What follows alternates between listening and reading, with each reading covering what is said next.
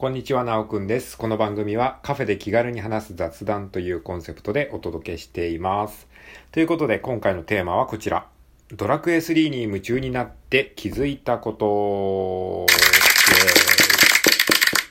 はい、このようなテーマで話していきたいと思います。よろしくお願いします。えー、ということで、改めましてこんにちは。今日は2022年の10月の24日月曜日でございます。気温は現在13度ですね。また今日は一転してね、えー、だいぶ冷え込んでおります。はい、えー、体調にお気をつけてお過ごしください。ということで今日のテーマは、えー、まあ連日ドラッグ A3 の話ばっかしてますけど、まあ今日はどっちかというとそんなドラッグ A3 には直接は関係ない話、えー、かと思います。えー、まあここ最近ね、ここ数日ドラッグ A3 にね、かなりこう夢中になって、えー、遊んでるわけなんですけれども、まあその夢中になってね、遊んでみてね、まあちょっとね、いろいろこう、感じたこととか考えたこととかがあるので、まあそのあたりを今回ちょっと言語化してシェアしてみようかなっていうふうに思います。はい。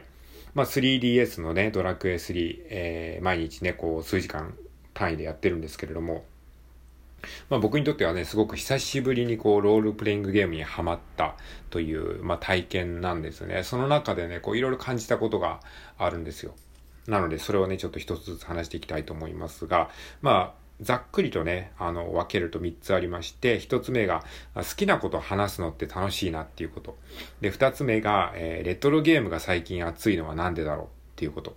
で、えー、3つ目が、えー、なかなかね、こういうことを話せる仲間がいない問題ね。はい、っていうのがあります。まず一つ目ね、あの、好きなこと話すのめっちゃ楽しいなっていうふうに気づいたんですよね。あの、昨日のね、ラジオトークの配信で、ドラッグ A3 の進捗状況を喋りますみたいな、えー、トークを、まあ、収録したんですけども、これ完全に自分のためでしかないし、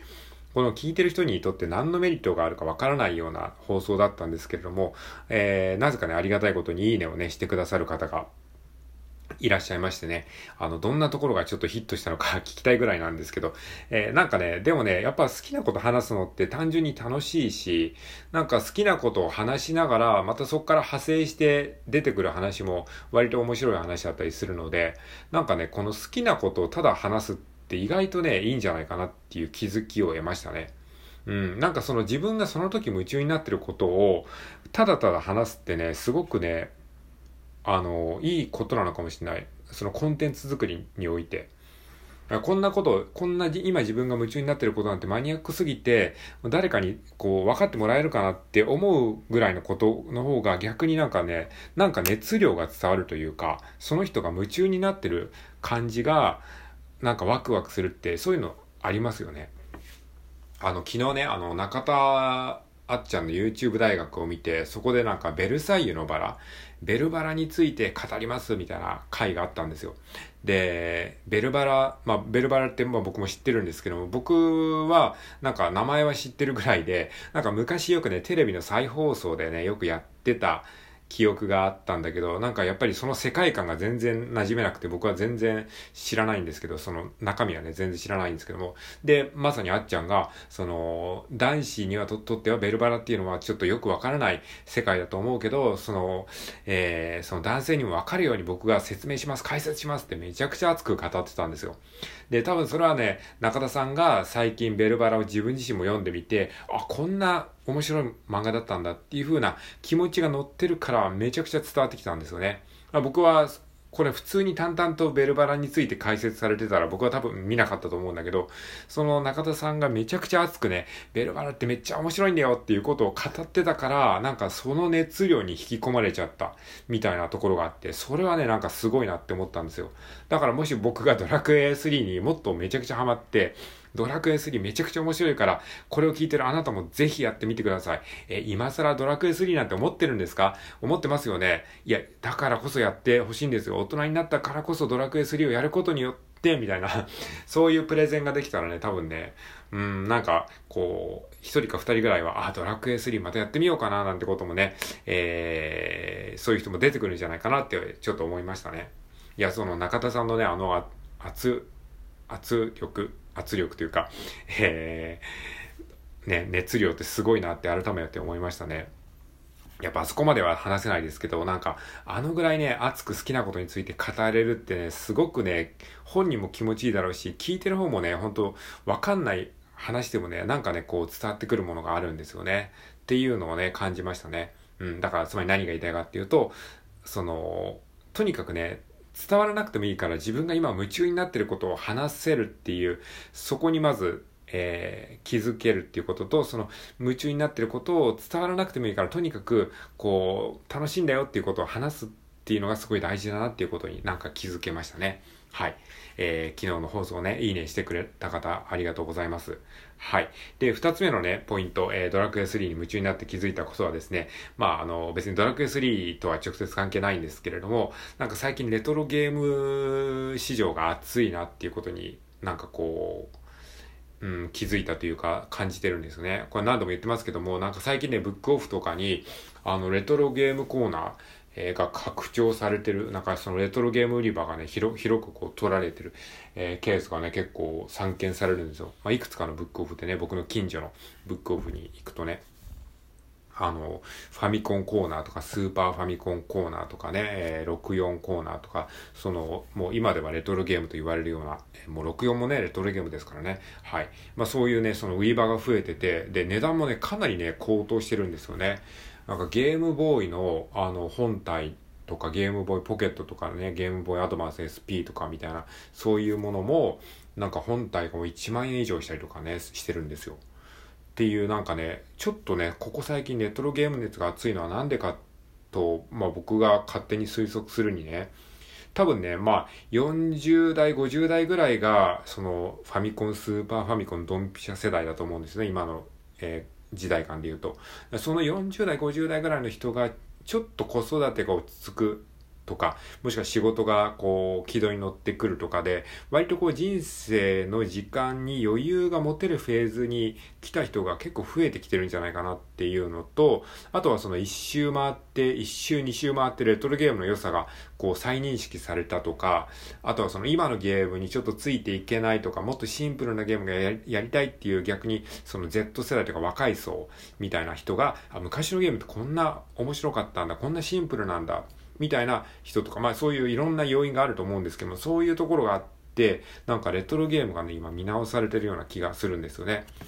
あとね、YouTube のゲーム実況でも、結構若い世代の人がレトロゲーム、あのファミコンとかスーパーファミコン、ファイナルファンタジーとかドラゴンクエストのそのオリジナルバージョンを、えー、ゲーム実況でプレイしてるっていうのもね、結構見受けられるんですよ。まあ僕がね、好きだからそういうのや、やたらと目につくだけなのかもしれないですけど、なんかそれもね、結構面白いなっていうふうに思っております。で、僕はね、しばらくね、あの、ドラクエ3実際にやる前はしばらくずっとゲーム実況を見てたんですけども、やっぱりね、見てるよりもやる方がね、あの、何十倍も楽しいですね。まあ当たり前かもしれないですけどね。はい。そんな風に思いました。で、えっと、まあ、ドラクエ3に夢中になって見て気づいたこと、えー、3つ目のポイントが仲間がいないということですね。いや、この、なんかドラクエ3めっちゃ面白いよねってね、あの、同年代で共有できるね、仲間がね、なかなかリアルにはいないですよね。